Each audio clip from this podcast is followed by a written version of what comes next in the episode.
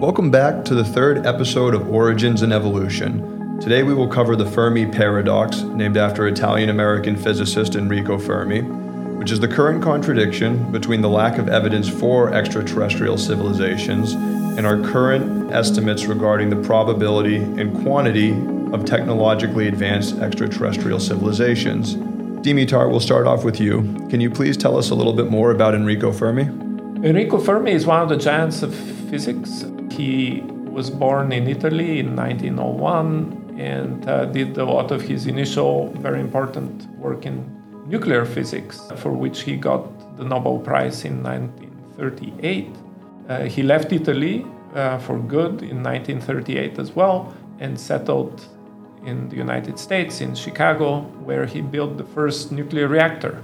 And of course, famously became one of the leaders of the Manhattan Project. Seems to have had a good sense of humor. So, um, what's your rendering or telling of his the Fermi paradox question?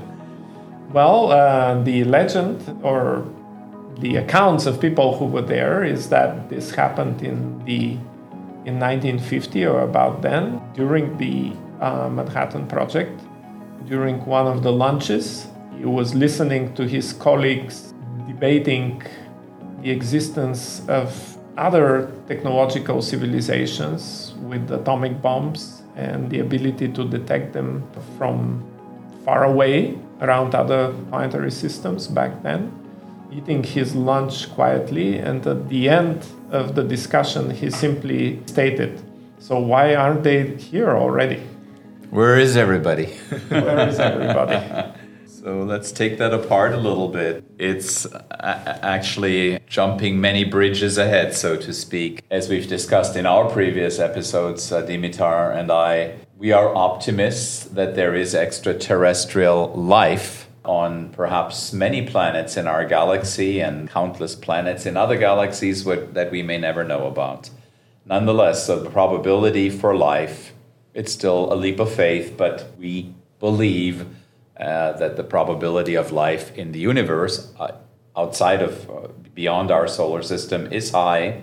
And then I, I'm always puzzled how even the good professor Enrico Fermi and, and so many others probably all highly trained by Star Wars and Star Treks, assume there is life. They got to be really cute ET aliens or maybe very threatening aliens.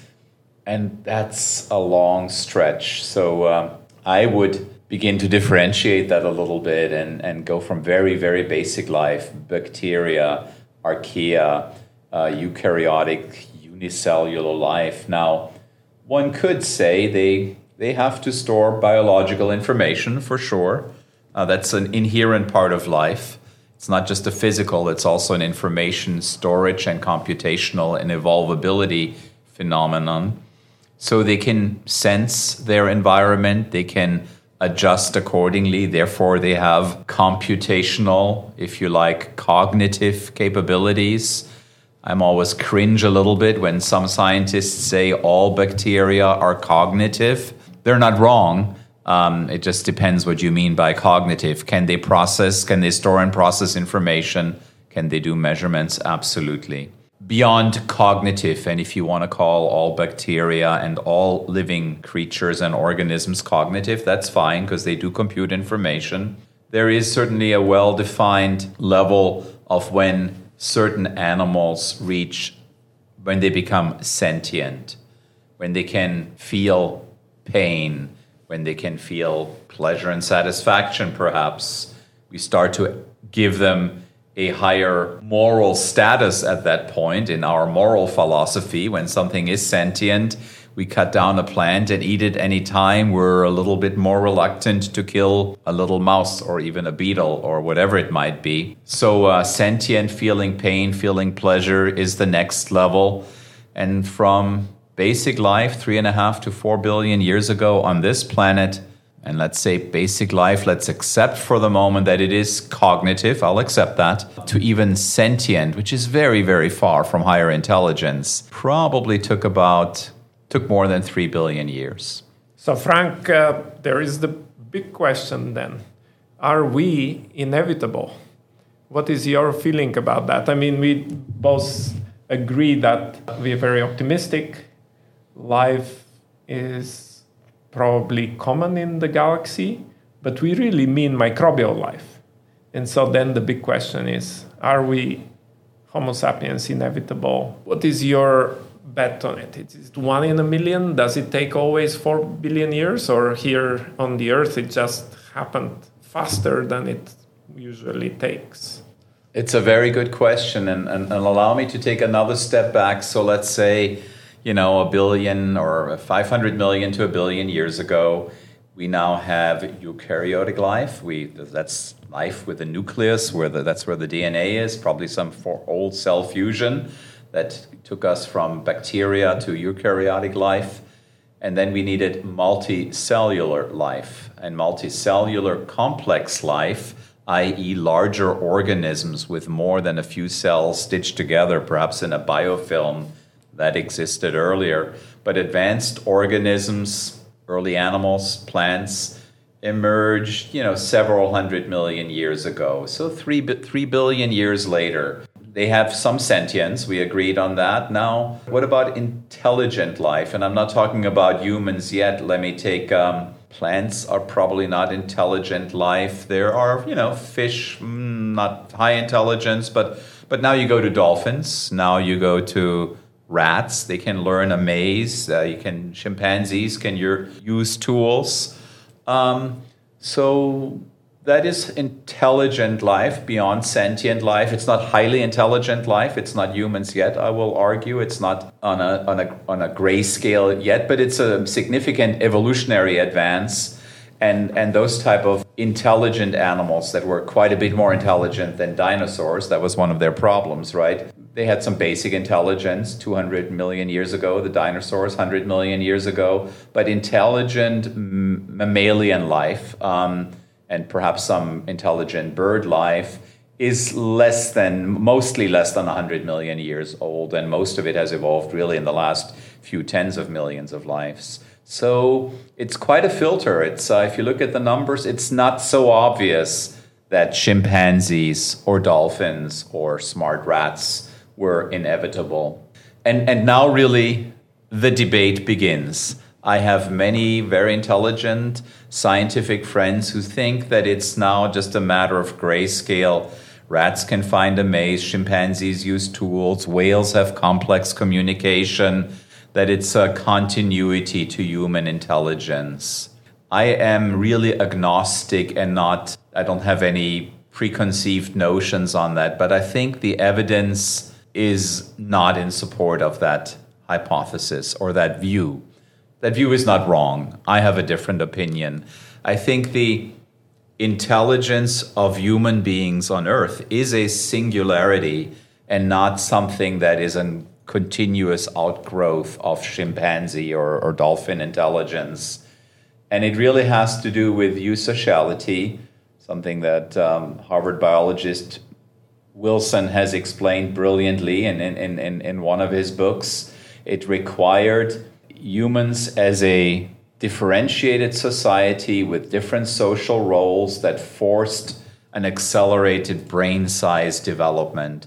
That has only occurred in the last two or three billion years, during which the human brain, the cognitive and eventually emerging linguistic abilities beyond whale communication, uh, increased dramatically in that social setting because we needed to process more than it's hot, it's cold, there is food, there is no food. We needed to decode social signals of what is Dimitar thinking? Is he approving of what I'm saying? Is he shaking his head? What does it mean? I think the step to human intelligence that inherently comes out of the social element of eusociality is another step. And look at look at the evidence on earth. That's the only example we have.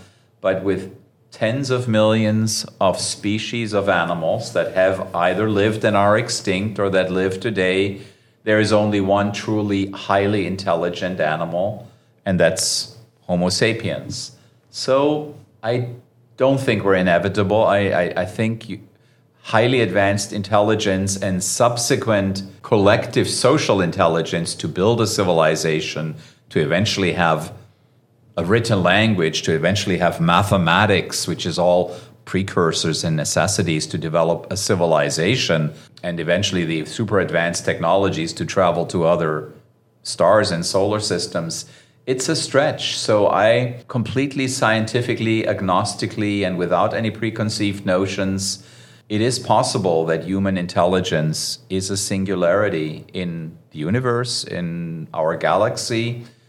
I could also be convinced that there might be a handful, but probably not millions of advanced civilizations. I really don't know. But the, the step from there is life, therefore there must be ET, there's a lot, a lot, a lot of steps. And by the statistics of our planet, we're a very curious singularity four billion years into life. Uh, real quickly, Frank, can you just further explain eusociality a little bit and maybe give a few other examples of animals that fit that description or species that fit that description? Well, eusociality is usually in shrimp and ants and termites and uh, a few blind mole rats, from what I remember. So it's only about 20 uh, species of animals that fit that description. Most of them are in the ant and termite categories. It requires a differentiation of tasks. There are, I'm not a bee expert, but there are queen bees and there are worker bees and and there's soldier ants and worker ants and and whatever that however that works in among termites, ants and bees. But those are some of the best known examples of eusocial species. And that differentiation took place at some point. There were some humans that went out and hunted for food, while others watched the all, all, all the all the youngins and protected them from bears or lions or whatever was out there.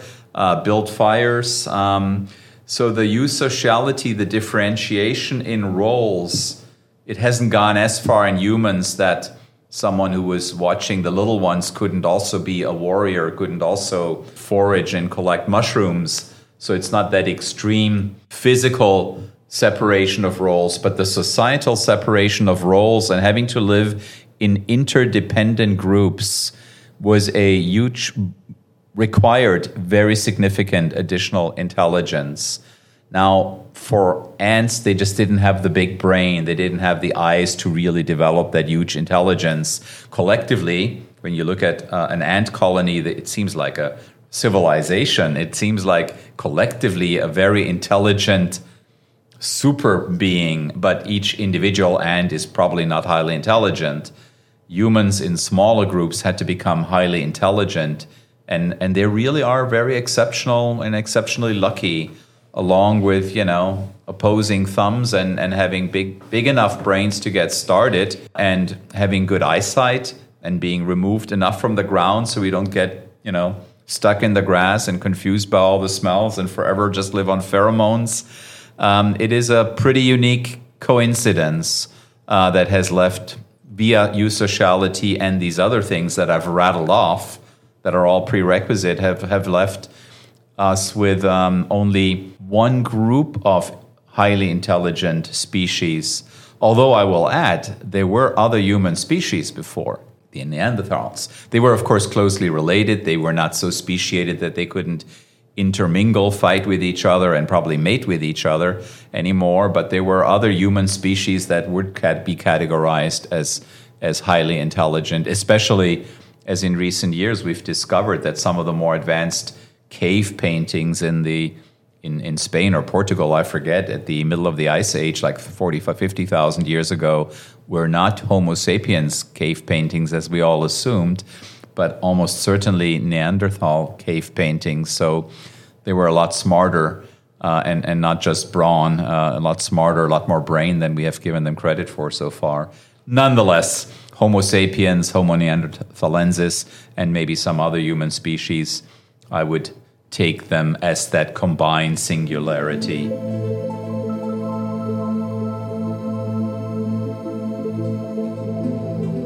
Also, speaking to your previous point, too, if you look at the cluster of species that are eusocial, you don't see this uh, common trend of it leading to more and more intelligent uh, species compared to their competition. That you know, throughout the rest of the insects and shrimp and whatnot that you have who are eusocial, we don't see any trend really at all that it makes the species more intelligent over time, which I, I think in relation to your previous point, well, somewhat makes sense. That's a very puzzling fact, and it's one of the mysteries of evolution. If being eusocial and having good collective intelligence is such a big evolutionary advantage, and it is, I, I think I read this insects by weight. If you took all the insects in the world, there's very few ant and termite species, but there's a lot of them, so they're pretty successful evolutionarily. And I think about half the insect weight in the world is ant, are eusocial, eusocial animals, so they're successful. Why are there not a lot more eusocial species? If that was so clearly advantageous from a natural selection point of view, why are there only two dozen? Beats me. It's it's it's a it's it's really very mysterious. It's uh it's maybe the experiment hasn't run long enough yet. but this uh, makes me uh, ask you another question, Frank, about this. Uh, let's put this in time. I agree with all the hurdles you have to life. The biosphere has to cross from microbes to humans or to technological civilization. It's not inevitable, not at all. But let's put it in time. Our galaxy is, give or take, 12 billion years old. And life on Earth is four, just to round things up. So basically, we can talk about something really leading to humans only in the last fraction of these 4 billion years. So that's your point. But let's put it now in time. One aspect of the Fermi paradox is is there enough time for a few hotspots of developing intelligent biospheres, which then develop this amazing technological civilization that can cross the galaxy or be seen from afar. It takes time. And we know it takes more than a billion years. But 12 is not that many more, especially 12 is when the galaxy started, but you need to get all the ducks in order. You need the chemicals, you need life to start and really proliferate on multiple spots before you can even start talking about developing it into something much bigger. So, one issue is maybe the universe and the galaxy is not old enough for this. And so that would answer partially the Fermi paradox. The other uh, way, and I want to hear your opinion on that, is maybe once you reach technological civilization that is at the scale of the planet, you quite often basically self destruct it, basically eat your own resources. And so people thinking a lot about that, especially around Enrico Fermi's time in the 50s because of the hydrogen bomb. So I was wondering whether you have anything to say about that endurance of highly technological yeah. biological species. We know microbes are very resilient. They, they've ruled our planet for 4 billion years through thick and thin. But are we? What do you think? Well, it's a very good question. And if you simply look at the evidence statistically, then individuals, humans, individual dogs, whales, they all die eventually. But you know what? All species live, prosper, and become extinct eventually as well. There is something that I've described in my book, Natural Evolution 4.0, of uh, that I'm calling the typical lifetime of a species. Yes, there are horseshoe crabs, and supposedly they're almost unchanged for 400 million years but that's the absolute exception. Most species that we can think of go extinct within one or two million years, maybe 10 million years. Maybe they get modified a little bit and they live 20, 30 million years.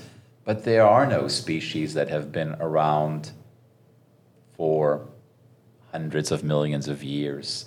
And so, just statistically, most species won't be. They'll be if they're if they're unlucky, so to speak, they're a dead end in evolutionary history.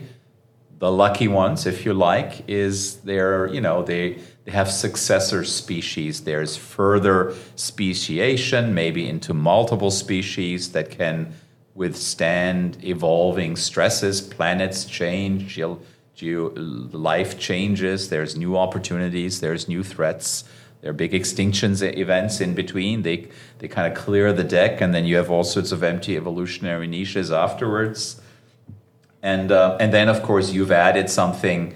Is there something in highly intelligent species? Will they eventually do something incredibly dumb, like nuke each other, or create a density of civilization where they could fall prey to a pandemic and be thrown back by a few thousand years or into some, probably not into some Stone Age uh, existence, um, but, uh, you know, into some Mad Max scenario where civilization does break down. And of course, there are real planetary threats, right? There could be some of these earth crust fissures that are massive volcanic eruptions. We've had five of these massive extinction events that all had to do with essentially volcano eruptions so big that it's not like a big volcano erupting the way we imagine it, but it's like fissures, you know, that might be a mile wide in the surface, uh, in, in the crust of the earth, with lava pouring out and potentially wiping out countries and parts of a continent.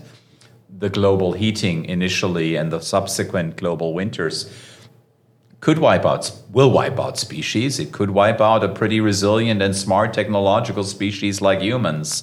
So we're far from guaranteed that we will survive for the next thousand or million or 250 million or billion years.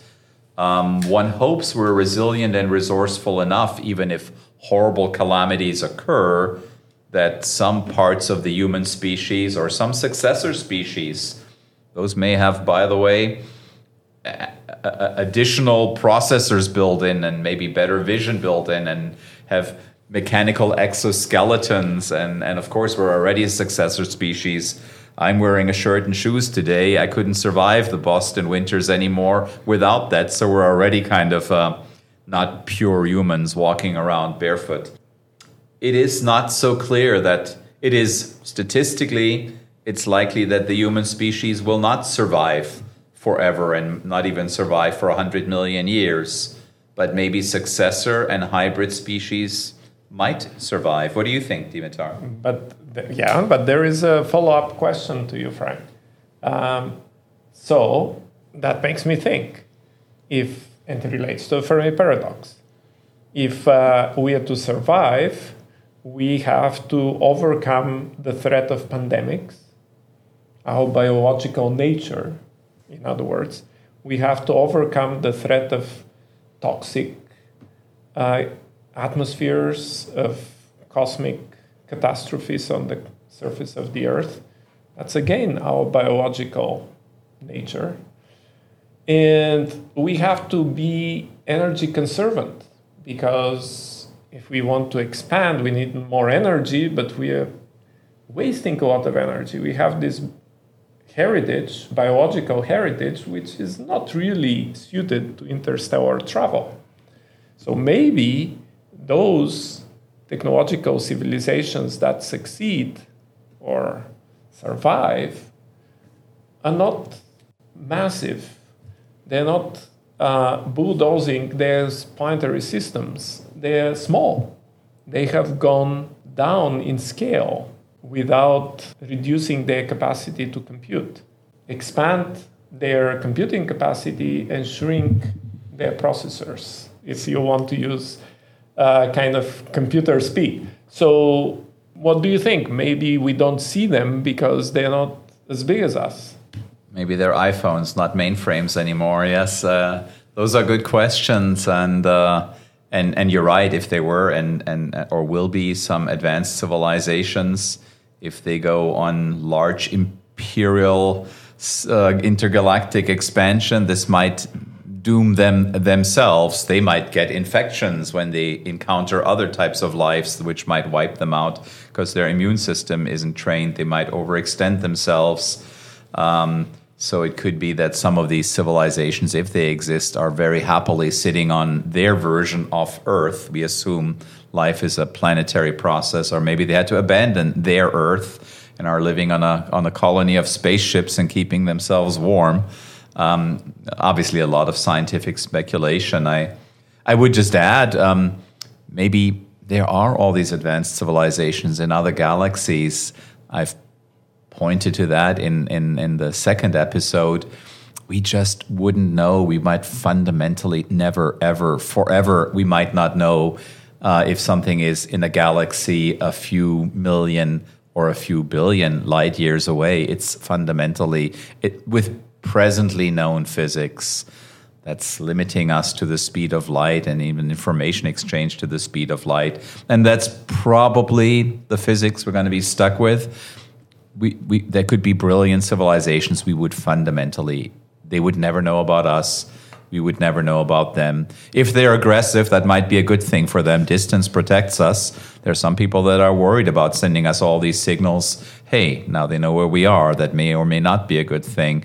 But chances are they're too far away even within our galaxy, if they're limited to the speed of light, even if their civilization didn't start 10,000 years ago, like ours did at the end of the last ice age, when we finally emerged with a collective intelligence, with written languages, math, technology, eventually the internet, we've basically had 10 or a little bit, maybe 10, 10 12,000 years of rapid collective intelligence and technology development. Other civilizations may have been at this for maybe millions of years, so they might be very, very much advanced, but does that allow them the hyperdrive technology that we all know exists from Star Wars and that, you know, allows them to kind of tunnel to some other galaxy and visit? Dimitar, you're the you're the Harvard professor of, of astronomy. If anybody knows, you must. yeah, but I was going to refer this question to Arthur C. Clarke, who once said that uh, if we ever encounter very advanced extraterrestrial technology, it will appear like magic to us. But it's an interesting statement because, and I agree with it, because if you turn it around, to those advanced extraterrestrials, we would be too, too simple and too uninteresting. They've seen it already. Our technology will not be interesting to them. So they may be ignoring us.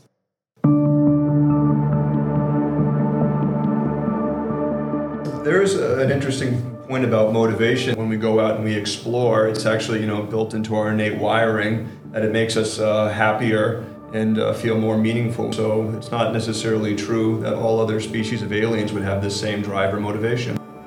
Well, their evolutionary instincts probably would support uh, curiosity uh, and, and, and, and exploration. This is all very interesting. My sort of boring uh, conclusion of a lot of that is well, first of all, from life to sentient to intelligent to highly intelligent, to collectively intelligent technological civilization that gets narrow very, very, very rapidly, and it's not clear. It could be that human intelligence, social intelligence, could be a singularity. If there are a bunch of advanced civilizations and technologies out there, how frustrating.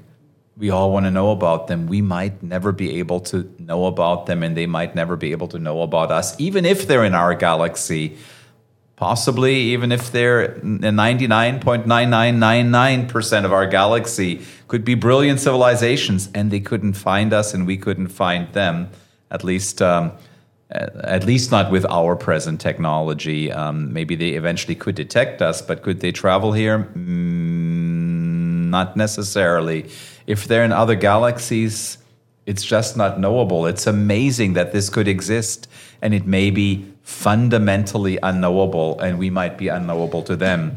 I don't like that answer, it, but but I don't like it at all. But it but, is, but it yeah. is realistic, right? But, but, this kind of brings me back to the uh, original uh, source of Fermi's statement and paradox. Um, I understand that what the physicists who are working on the hydrogen bomb were discussing around the lunch table was following the logic of you have life on other planets, it becomes sentient, then it becomes intelligent, then develops technology, and comes to the point at which it asks the question what are we made of? We're made of atoms. And has the technology for the first time to realize that the atom is made of a nucleus. And has the technology for the first time to split that nucleus. And it, when it does so, it realizes that if you put a lot of those nuclei together in a lump, it explodes mm-hmm. and it releases a lot of energy, some of it in the form of X rays and gamma rays. The gamma rays are just more energetic X rays, if you will. And they knew at the time that the gamma rays could travel across the whole universe because they're just not absorbed by anything. And they're wondering, gee, we just did this in the Nevada desert. We actually produced a flash of gamma rays, which somebody a billion years from now may detect in a different galaxy. Why couldn't we maybe detect the same back here? Then Enrico Fermi said, Well, why aren't they already here? Where are they? But the irony of it was that he died before the space age. And one of the first things we did with uh, satellites orbiting the Earth to turn them down and have gamma ray detectors telling us when the Soviet Union or China exploded a nuclear bomb because that's the easiest way to detect it. And guess what happened? They detected gamma ray explosions right away, but they were not coming from the surface of the Earth, they were coming from space. And it took 50 years before we realized that these flashes of gamma rays, which occur roughly once a day, there is a flash from somewhere on the sky are the explosions of very massive, supermassive stars, usually when they form black holes. It's kind of put together this whole uh, line of thought of what led to the Fermi paradox. Well, or maybe just a really advanced civilization that happened to blow up their planet and didn't pay attention, and we thought it was another black hole forming. Of course, that was being facetious and not entirely.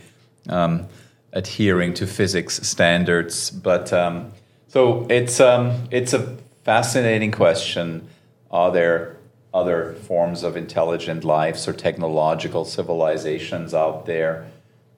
There won't be all that many. It, it's not wow. There is life. There's got to be advanced civilizations. That's a long stretch. That's a one in a million, one in a billion, one in 10 billion, or it may just not happen at all. Not, not everything is strictly statistical.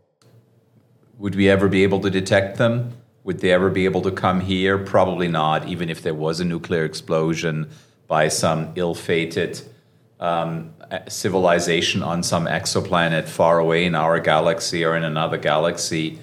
The signal to noise from that compared to a supernova explosion is so trivial, we probably couldn't detect it no. um, unless it was pretty, you know, in our neighborhood, in that one millionth of our galaxy that we could observe reasonably well.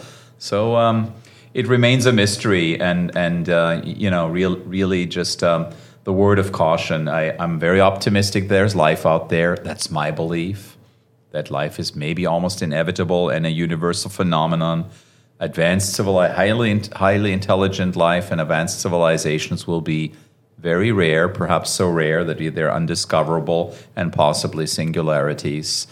I would like to know as much as anybody, other than Dimitar, he maybe wants to know even more.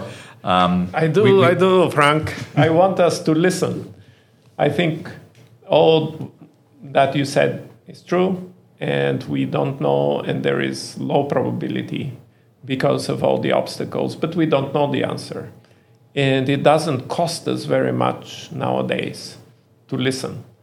It's mostly a matter of computing power rather than big radio telescopes, just being able to scan all the different frequencies and look for unusual signals. And so maybe one day we'll hear something, or maybe not. In the meantime, when we find the first signatures of life around other stars that will solve at least one of those bottlenecks you were talking about. How often do we have the emergence of a biosphere? And then there will be, of course, the next question. Then what happens next? I think this century will be the golden age of the emergence of astrobiology. There are decent chances we'll find extraterrestrial life, maybe on Mars, maybe on one of the large moons of Saturn or Jupiter. Uh, maybe we'll find biosignatures on nearby exoplanets in the habitable range. I'm pretty optimistic about all of these things, and whether or not we should be worried about Fermi's paradox, uh, that I just don't know. I agree. We shouldn't be worried about it, and we should forge ahead and look for extraterrestrial life the way we are planning it already. I think I agree with you. The 21st century is the century when humans will do that. We'll find life beyond Earth, whether in the solar system or on exoplanets. I personally root for the exoplanets. There are so many more of them, our chances are better there. And in one of the other future episodes, we'll be talking about transhumanism and some of the things that Elon Musk and other visionaries are talking about, who thinks that we need to hedge our bets and maybe have humans not only on this planet, because bad things happen to planets every once in a while. And so, maybe not in the next hundred years, but in the next thousand years, it would behoove us to have a backup strategy, hopefully, not a needed exit strategy of how humans eventually, how we can create extraterrestrial life, human life, or a successor species that can also survive catastrophic events should they ever come along. Um, but that's for another episode. One other tie into a previous point about you know cooperative species and eusociality is even though you don't have a ton of species that fit the criteria, those species have been incredibly successful from an evolutionary point of view.